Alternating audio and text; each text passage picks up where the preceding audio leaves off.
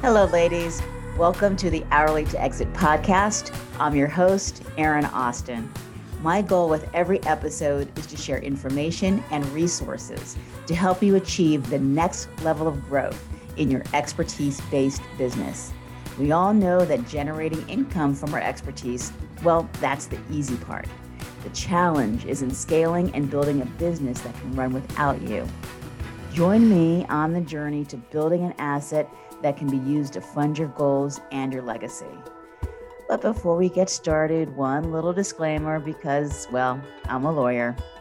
The information I share on this podcast is general in nature and is provided for information purposes only. It is not to be relied upon nor construed as providing legal advice or opinions about any specific issue or set of facts. Now, let's do this.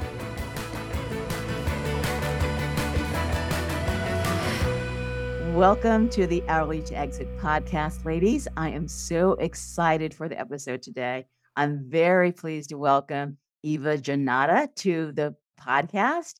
Welcome, Eva. Hey, Erin. I'm so excited. Yeah, me too. Me too. I've known Eva for a while. You're going to really enjoy our conversation today. But before we get going, Eva, would you introduce yourself to the audience? Yes. So this is Eva Jannotta. I use she, her pronouns, and I am a thought leadership advisor and trainer for women entrepreneurs. Wonderful. Yeah, I mean, you can even tell I she is I'm positive my first guest to uh, use her pronouns, and that will be part of what we're going to talk about today. Eva is a leader in the uh, uh, I'm going to call it equity and inclusion, although I know that's more of an employee employer type of terminology, but it's kind of the way that I think about it. You know, Eva is super inclusive in the way that she markets herself and in how she provides services.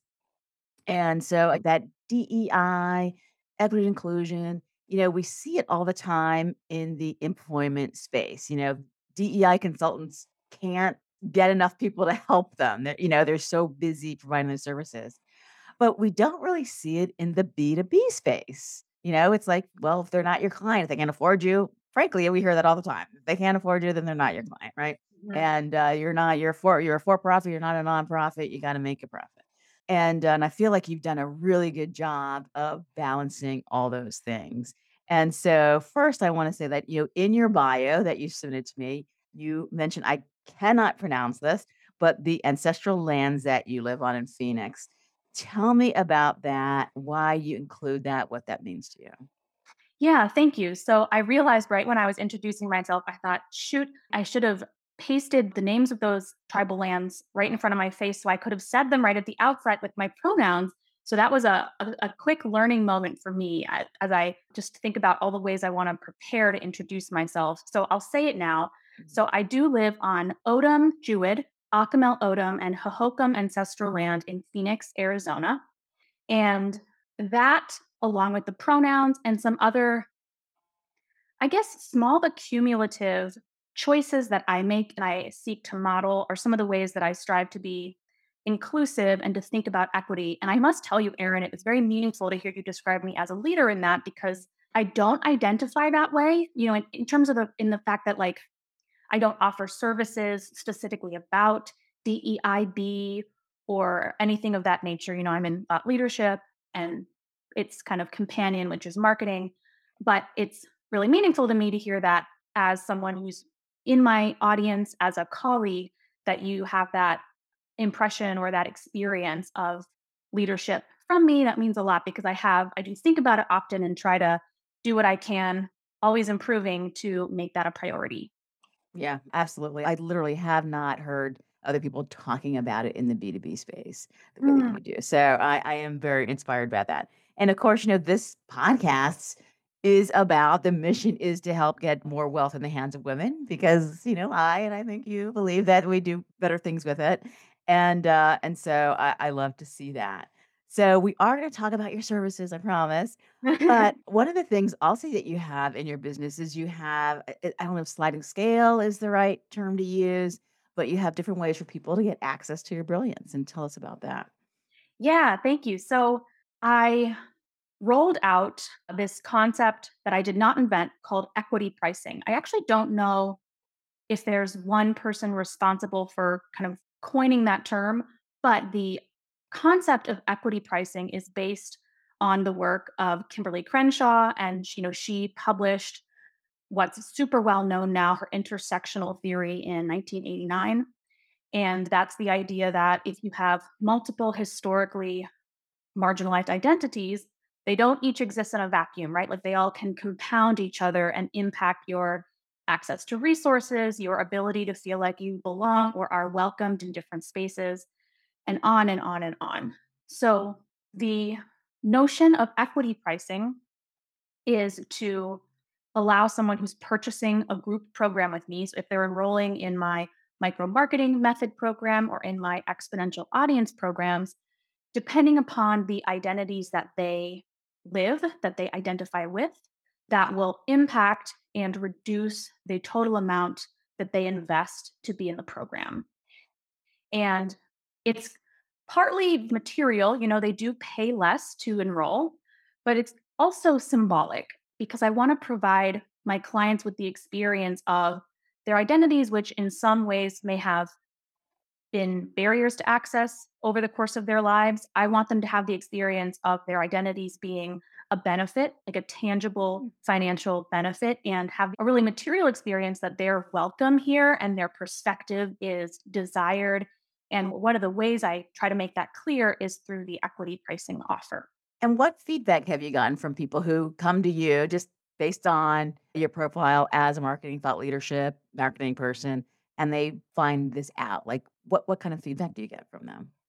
So far, it's been very positive. So I work at this time exclusively with people who identify as women.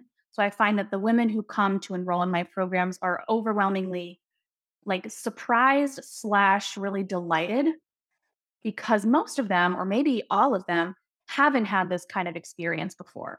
And you mentioned the concept of a sliding scale. And so many of them have purchased a service with a sliding scale, which can be really important. But this is different because it's tied closely to how you self identify. Mm. And what I do is I give my client a list of potential identities. Some of them might be visible identities. Some of them might be identities that aren't so visible, such as chronic illness or mental health challenges. And I just ask them to give me a number. You know, how many of these historically marginalized identities do you experience? They don't need to tell me what they are because if they want to keep that private, I understand, although they're also welcome to share if they want to do that. And they just give me a number. And from there, I calculate what their total investment in the program will be and everyone that I've offered this to so far has loved it. Mm, that is fantastic. Yeah. And so, did you have any fears about this going in? Because again, you know, you are a for profit business. In order for you to continue to share your message, you have to stay in business. Did you have any fears about doing this? One concern I had is, you know, I work in my group programs and I work privately with one to one clients. So, one concern I had is I was worried that my private clients would say, Hey, how come you don't offer equity pricing to me? And so far, none of them have asked that. So, my fear about, you know, having to kind of address that with them, I haven't had to yet. But even if I did, what I made sure was clear myself is, and this speaks to just what you mentioned, Erin, which is like the fact of being a for profit business is the way my business model is now because my work for private clients includes a lot of deliverables that I pay other workers to help me produce, I need to keep my profit margins at a certain place to mm. be able to afford to provide those services. And my hope down the line is that my group programs will continue to grow. And since those are more scaled offerings, you know, the more people I offer them to, the more I can make a profit on those. So I'm hopeful that over time, I will be making enough of a profit off the group programs that I will be able to afford to offer equity pricing to my private clients. I don't know mm-hmm. how slash when that will come to be, but that was something I had to think about before I kind of debuted this equity pricing model for the group programs. Is just how do I make sure that I convey why group and not private Mm-hmm. And I'm I'm hopeful that should any of my private clients raise that concern, I'd be able to address it comfortably with them.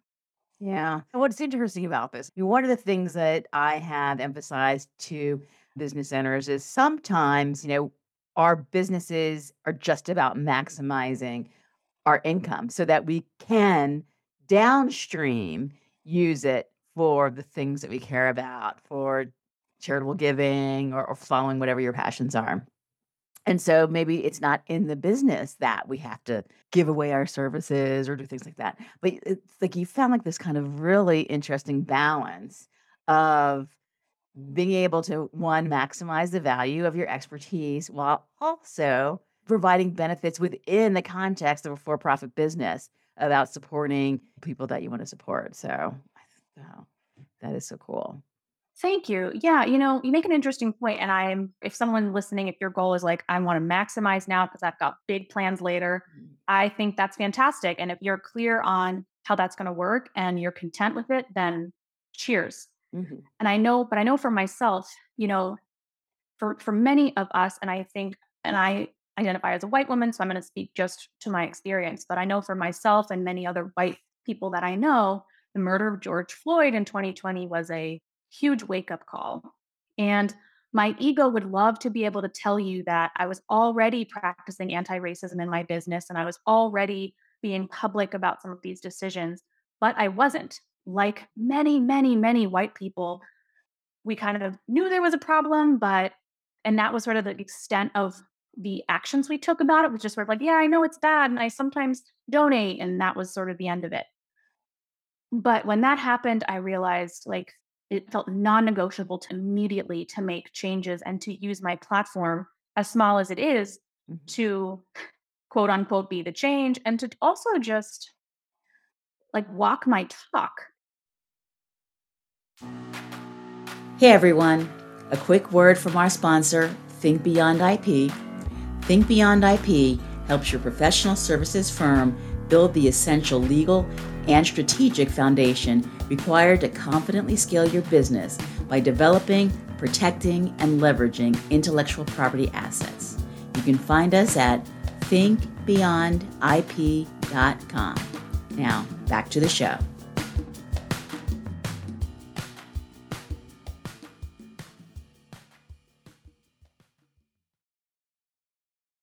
You know, I got my undergraduate degree in gender and women's studies, and it was a very intersectional education. And it was the first time I understood why things are the way they are. And they are the way they are, not just because of gender oppression. And just to live with myself, that was part of it, but also to be a leader and to, you know, I think, especially like, again, talking about white people, we have such a rich legacy of doing nothing and that changes with every single one of us doing something, even if it's a little something to start with.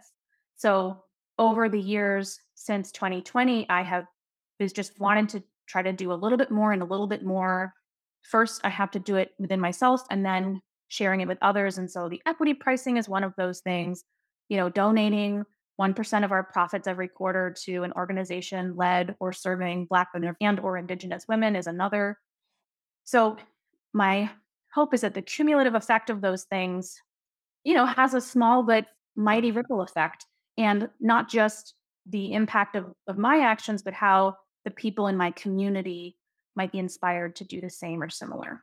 Yeah, yeah, you use the word legacy. Many people think the legacy is like that big grand thing that we do at the end, right? But it's the little things we do every day. Like we're creating our legacy every day with the things that we do, how we impact the people around us, our communities, the environment. That's all part of our legacy. And so, yeah, you are a great example of doing something every day. So, thank you for that. All right.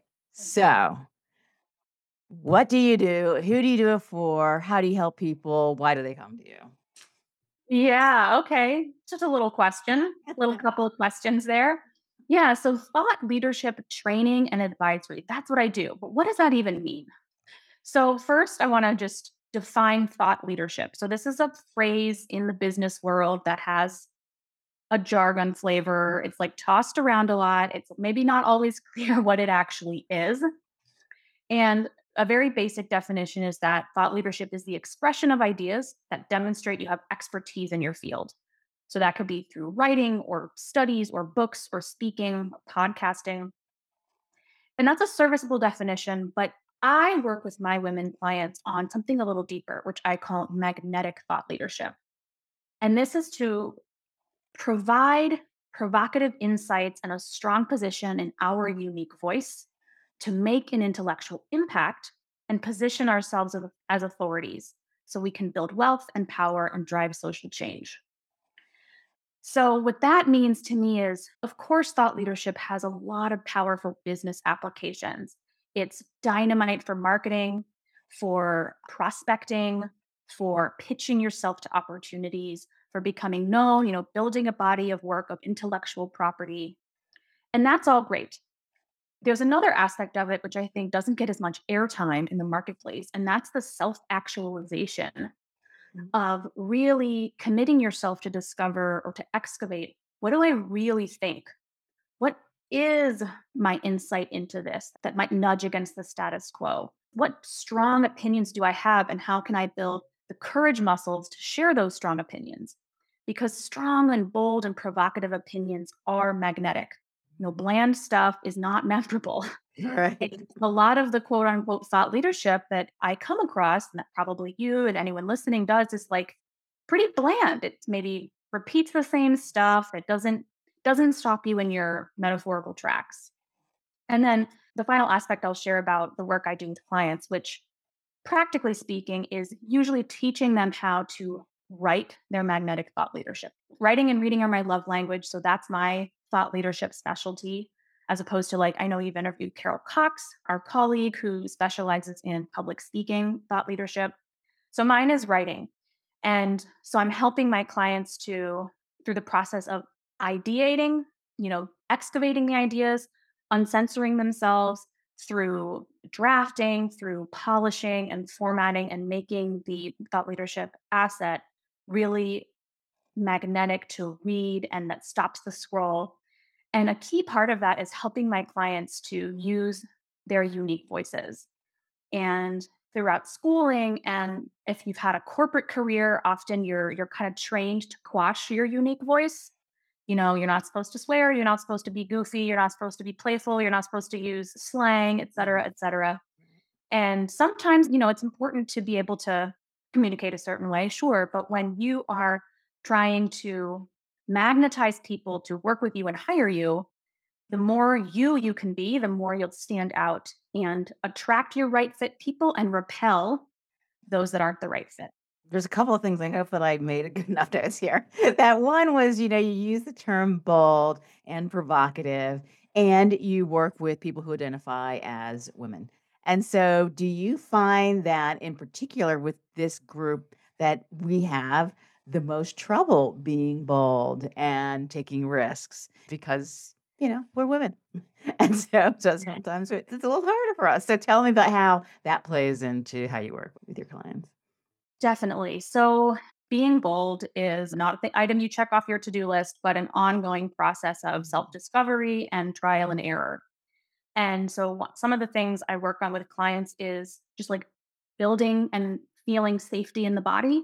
You know, how can you start your thought leadership practice in a way that doesn't send you into fight or flight, or that doesn't open you up to negative feedback or strong pushback that you might not have the confidence or the kind of like resilience muscles to address comfortably. And all of that is built with time. And that's why I talk about thought leadership as a lifestyle, you know, not like a one off. This mm-hmm. is something I recommend that people do over time and that I do for myself over time.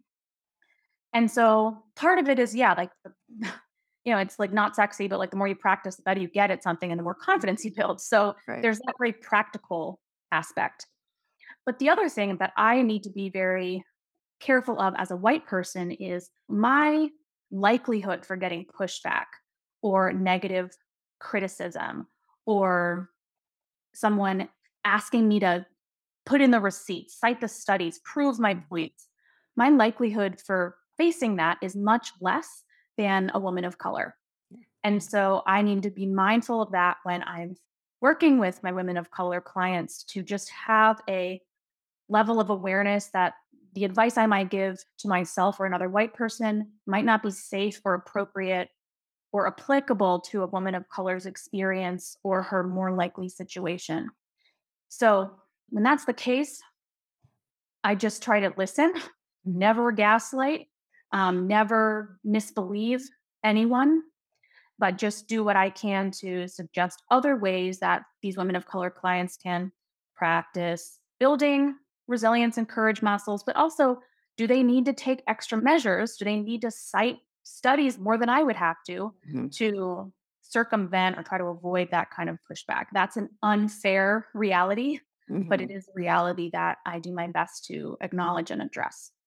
All right, I'm gonna hit on that and then go back to my other point. So just like, how did you come to this? Like, is this through working with women of color that they gave you the pushback that made you aware of this, or is that part of your studies, or like, how did you know that you needed to bring this sensitivity to this for your different audience?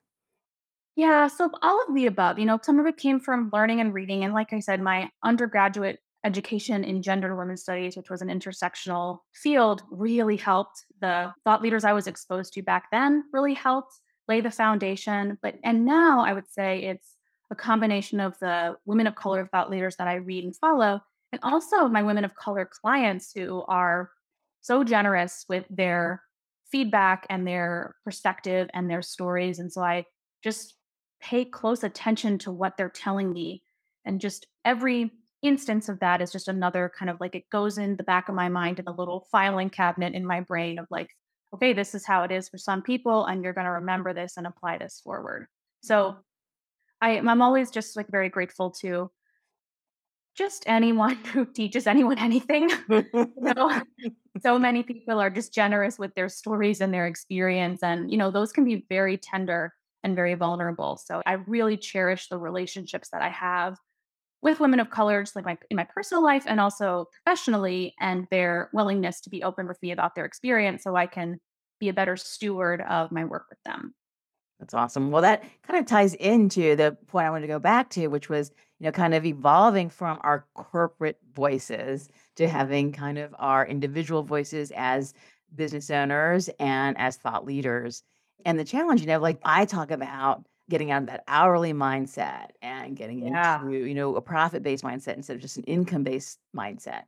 And for you, stopping the corporate speak, but being more yourself. And that's different for everybody, right? And I can say personally, for me, you know, my writing has evolved. I mean, if I went back two years to my LinkedIn staff, it Uh, would all be this is what I, p-" I mean, it would be really legal, like very pedant. I mean, it would just be just terrible. But I'm not even saying that what I'm doing is so brilliant now, but it's feel it's me. Like it's it's just it's me. It's easy. I feel like when I'm writing my newsletter, I feel like I'm talking to the person who's on the other end. I don't feel uh, I'm writing a newsletter, you know. wonderful. And uh and it just kind of makes everything slow, honestly. And so it's not when you're trying to be someone that you're not, like it just affects everything. I mean, just and being able to get comfortable with that is is so important. Yeah, and you hit on a couple of the ways that we are able to do that. One of them is practice and and also not judging our past selves too harshly for the fact that we were inevitably not as good as it back then as we are now or Mhm, will be later. mhm, But yeah, like you said, being yourself, feeling like you're addressing one person or a close friend, that's really the energy that I encourage myself and my clients to bring to the table. And truthfully, I think you do great at this. And I, I actually have a screenshot of one of your LinkedIn posts in one of my presentations because I think you do a really good job of like being engaging and educational and it's valuable and it's often a little bit funny mhm. or a little unexpected. All you kind of you hit on a lot of these points that make social media posts likely to stop the scroll. And, you know, you ask like, how do we do it? And so it's practice and it's like, you know, certain tricks like picture one person or other maybe writing advice that you've heard is a big part of it. I think also it just takes time. And so being really patient with the process is is hard, but like really important. And You know, I'll give you an example that does, it's actually has an application not, you know, outside of, of thought leadership itself, but I recently had uh, the experience of doubling my prices for my private clients. Yay. Yay. Yeah. Speaking of hour, hourly to profit mindset. And, you know, this really defied the conventional wisdom I'd received, which is that you never raise your prices for existing clients. You only raise them for new clients, or you only raise them by like 10% a year or something very fragile. And I actually doubled my prices for nearly all of my long term thought leadership clients, my private clients. Some of the newer ones had already been raised to that rate, but many of, of the ones that had worked with me for a few years were at a much lower rate. And it was time to change that. And I was extremely nervous, but I had a really helpful conversation with my coach who helped me write a template for these price increase conversations. And what worked so well is that the template was super honest and in my voice. I didn't make myself try to persuade them in a certain way. I didn't act like there was this specific reason, like, oh, I my expenses have increased and that's why I have to do that. No, I just explained that this was what me and my business needed. And I hoped that they would continue to work with me and I would understand if they didn't. And so that is another example of how having practiced for so many years, really using my voice and having learned to trust that my voice is enough, that I don't need to rely on persuasive arguments all the time, especially in these long term relationships, was so valuable. But I wouldn't have been able to do that a few years ago. It was only now that I think I had the courage and the practice to be able to do that with confidence. Absolutely. I love that. Well, one place where we have worked together is your round table. So tell me about your round tables and how they work and all the things. Thanks for asking. I love these. So my Yeah. roundtables are they're called the Women Leaders Roundtable. It's invitation only, but the way to get an invitation is just by asking me for one. Anyone listening, if you're interested, once I describe them, reach out to me on LinkedIn and I would love to have you join one. So I started this series because I'd never met a networking opportunity I liked. Mm, Even though I identify as an outgoing person, I love making new friends and meeting new people. I just, if I never have to go to another like networking happy hour or luncheon again, it'll be too soon. Like I just want nothing to do with those. They just, they tended to feel very transactional, very rushed. They were often kind of overstimulating environments. And the way I most enjoy connecting with people and what I find most nourishing about it is in much more intimate contexts. But as we all know, one to one is not very scalable. So I knew I didn't want my full time job to be coffee dates on Zoom or whatever, you know, virtual coffees. So I started, I was actually um, introduced to this concept by my uh, colleague Aisha Cogborn, who's also here in Phoenix. She invited me to one. It was a 90 minute Zoom call with a couple of other people, and it, she had some slides, and they each had a few questions on them, and we all took turns answering them. And I was extremely skeptical because I thought 90 minutes with some strangers, like, mm, it seems kind of risky. But after the call, I felt so filled up. And there was something really nourishing about being in that small environment, having someone lead the conversation, with enough room for, you know, breakout talks to happen. And so I started hosting these myself, coincidentally, right when COVID kicked off, and they are COVID approved. So that worked in my favor. So basically, it's a 90 minute conversation between me and max four other women. I share some slides, we take some turns answering questions about ourselves and our work. And what is so valuable about it, I think, is that the format, because it's loosely structured with time for spontaneity, ensures that people who identify as introverted or shy or extroverted and outgoing all have the space to share, but not over or undershare because Mhm. it's taking turns. Right.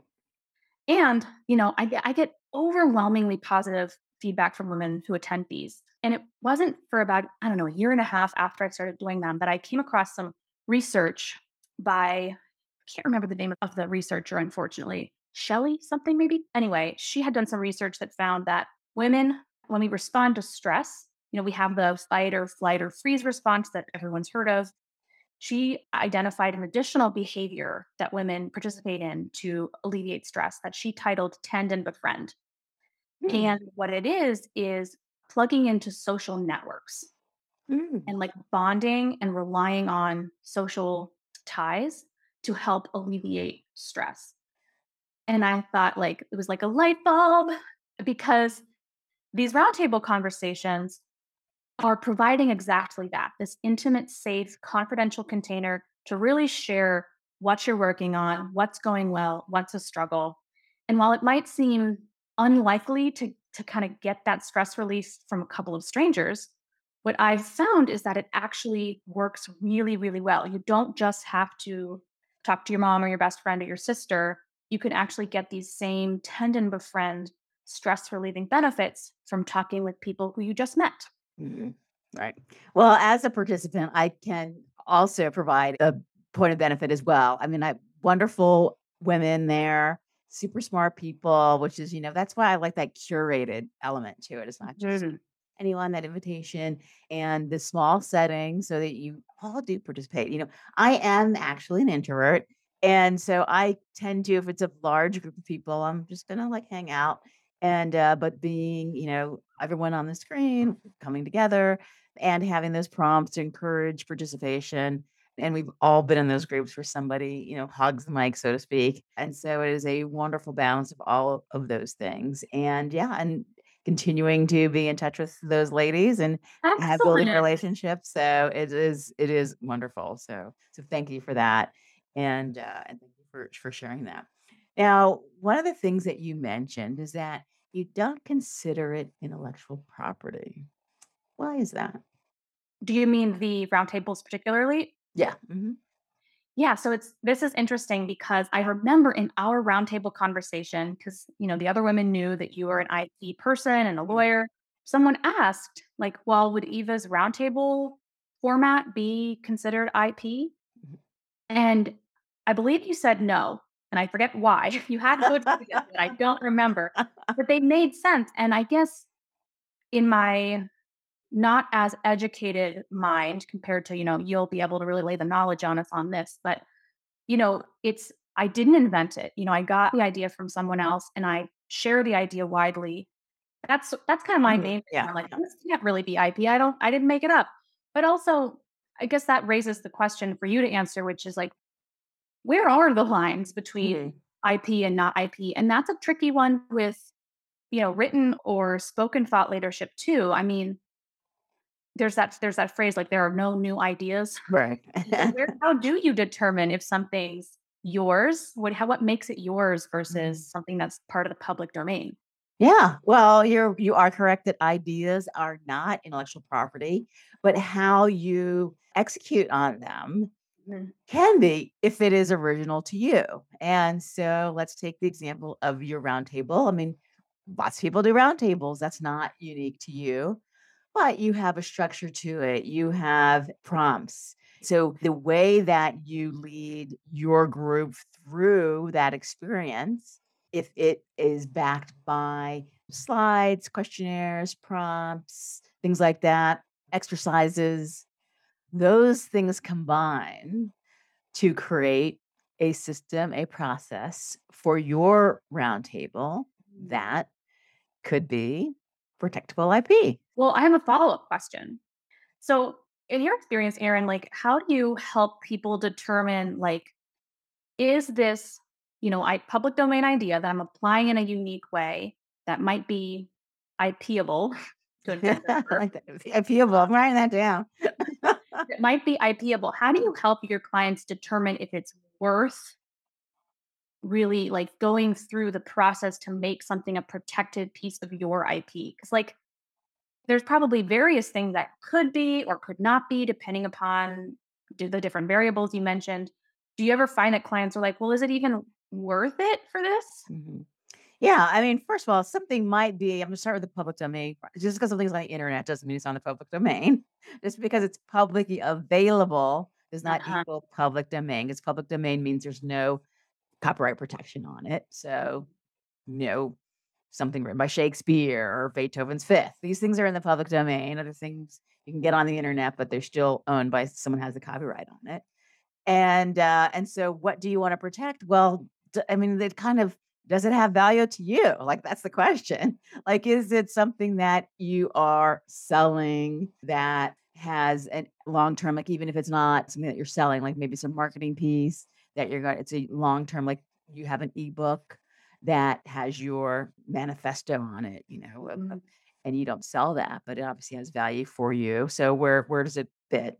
And uh, you know, people generally don't copyright things like their websites because it's fluid, it's changing. I mean, I know I, you know, if I knew how to, uh, frankly, if I knew how to work with it more, I'd change it more. I'll break something if I do it too much. But there's always something, you know, things that are always changing, you know, blog post, newsletter. I don't, you know, um, but things that have longevity and that have value, like training programs, a framework, perhaps. And Mm. certainly, if, if you uh, have a brand that's a very strong brand, and uh, and you want to protect it under trademark, that may be worthwhile as well. So, really, I mean, it, it's it's an investment, and so like, what will be the ROI? It's an ROI question, right? So, yeah. You're making me realize that, you know, I, I would I would guess that most people are underprotected, like their IP is underprotected. Is is that true?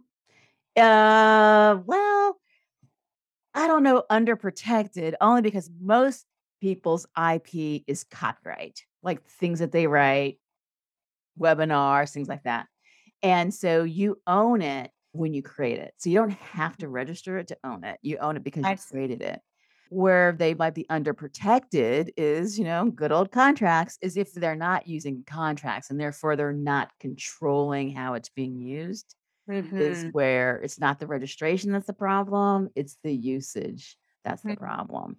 And uh, so making sure that you're controlling, you know, who has access to it, if it's a client deliverable, that, you know, you're not giving away your own kind of pre existing IP.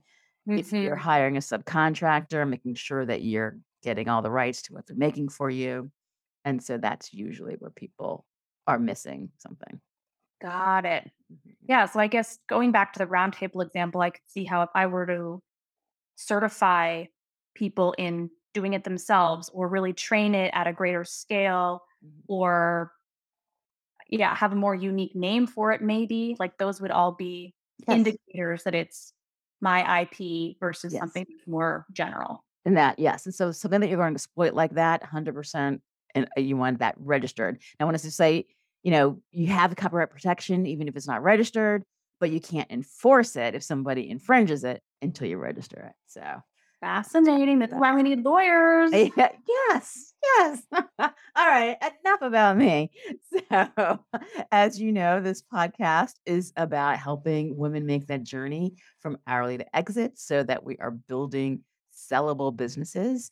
And so, creating exclusivity in our businesses, scale, predictability of income. Where does your work fit into that hourly to exit journey? Yeah, so it's really about building your body of work. So, what my experience when I started regularly thought leading, as I said earlier, it's a practice or a lifestyle, not a one off, is I found that the more I did it, the more unique turns of phrase or ways of thinking about a concept or applying some a finding from this field to my field, more and more of those connections started to kind of present themselves to me. So I became known for things like social media monogamy, which is a phrase that I coined to describe the fact that I only use LinkedIn. I don't use any other social. The concept of magnetic thought leadership, the idea of building an exponential audience. So all of these terms, I am becoming recognized for them. They give me concepts I can bring onto podcasts that I can pitch in speaking engagements that I can share with clients, really convey to clients. These are the kind of philosophies that we stand behind that we will help you with. So I feel like it's building the asset, like the intellectual assets of my company and what we're known for. So it has these really valuable long term marketing benefits. You know, the social media monogamy, monogamy thing is from 2020, and I still talk about it and I still get great reactions to it. And people bring it up to me and they tell me they remembered it. So those kind of memorable nuggets are just helping to build the momentum of my company and the powerhouse of my company and yeah position me to be able to double my prices and offer group programs and offer equity pricing and have the the systems and the foundation in place to do that Yeah, yeah. Positioning is absolutely an asset. It is a mark of exclusivity, right? And so having that is super important. And this is a very meta podcast, you know, uh, working with women who hopefully want to build a business to sell someday. Uh, Have you thought about selling your business? You know, I haven't thought about it in the short term, but I have it's kind of marinating in the in the background. You know, I'm 33. I just turned 33 and so I hope to be working for much longer and to keep building my business. I have like big plans for it and and ways that I want to make an impact.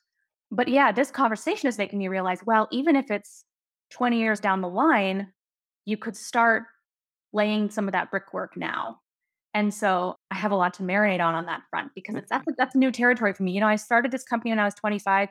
I didn't have a sweet clue what I was doing, and so a lot of it was like building the plane as you fly it. So there wasn't much like formality or planning or anything of that nature. But now I'm at the point where it's self-sufficient enough that I can start to think more long term and consider what assets I would need to build or how I need to position myself for that eventual end. So, I mean, if slash when I'm ready, I know who I'm going to call. Oh, good. Well, by the way, you you are not alone in building the plane as you fly it, because I mean, so many, especially I mean, post corporate people, you know, they cut Leo out and they just use their expertise by being a basically a freelancer, for lack of a better word, and that is their business, but it's not really a business, right? But they grow it, they figure it out as they go along, like how to make it an actual business and, and not just an income stream from selling their time. And and we all go through that evolution. And you make the point that the things that you want to do to build a saleable business, those are the same things that you do to build a scalable business. So you want to be doing those things for the next 30, 40 years, however long you want to run, your business so that you have that that big juicy um, sale at the end. So, finally, to wrap up, you know, we've talked a lot about uh, building a more equitable economy. So, uh, we'd love to talk about organizations and people who are doing great work in that area. Is there one that you'd like to share with the audience? Yeah, so I was really inspired by my client, Ruchika Tulshyan. She is the author of Inclusion on Purpose and um, a well known HBR contributor. And there are lots of other things I could name after her name, but I'll stop there. She's a client and a lovely person and very inspiring to me, and something that she did when the new Supreme Court decision removed protections nationwide for abortion access, people who get pregnant, is she pledged to donate $10,000 to 10 different organizations facilitating access to abortion services and reproductive justice for women of color. So I was really moved by that. And she mm-hmm. found and researched some excellent organizations. And one of those is Indigenous Women Rising. So we donated the 1% of our profits from last quarter to that organization. It helps provide reproductive services and abortion access to Indigenous women. I don't remember where right now, but you can find all that information on their website. And you can also find more organizations like that on Ruchika Tulshyan's website, which is rtulshyan.com, um, T U L S H Y A N. So R T U L S H Y A N.com. I'll share share that link. yes, we will absolutely share the, all of these Yeah. links in the show You don't have to memorize it if you're driving. I did want to make sure, you know, she gets a lot of uh, misspellings of her name. So I like to always spell it properly when I have the opportunity. So I'll provide that link as well if you want to look at the other organizations she researched. That's fantastic. Thank you so much. Now, where can everyone find you? So, as I mentioned, you can really only find me social wise on LinkedIn. So, I'm the only Eva Jannotta on LinkedIn with spelling of my name. My company is Medusa Media Group. So, you can find us uh, on our non IT website, as discussed, medusamediagroup.com. And from there, you can also join the short free email course I have on the five magnetic pillars of thought leadership. You can also go to letter five magneticpillars.com, get access there, or from the website itself. And as I said, writing and reading are my love language. So I love to send emails to my list. So my favorite content goes out there first. I just adore that medium. So that's mm. that and LinkedIn are the best ways to connect with me. And I, as I said, I love meeting new people. So send me a direct message, reply to an email, say hi and introduce yourself because I'd love to meet you. Fantastic. This has been a wonderful conversation, Eva. Thank you so much for sharing yourself so generously with the audience. And uh, hope we can do this again sometime. Thank you, Erin. This was really fun, as I knew it would be. Thanks for listening. Do not forget to check out the show notes for links to connect with today's guest and for the resources, offers, and organizations that we discussed. You can also find the links at hourlytoexit.com slash podcast. If you got value from this episode, please subscribe, and I'd be so grateful for a review. I'm here to support your journey.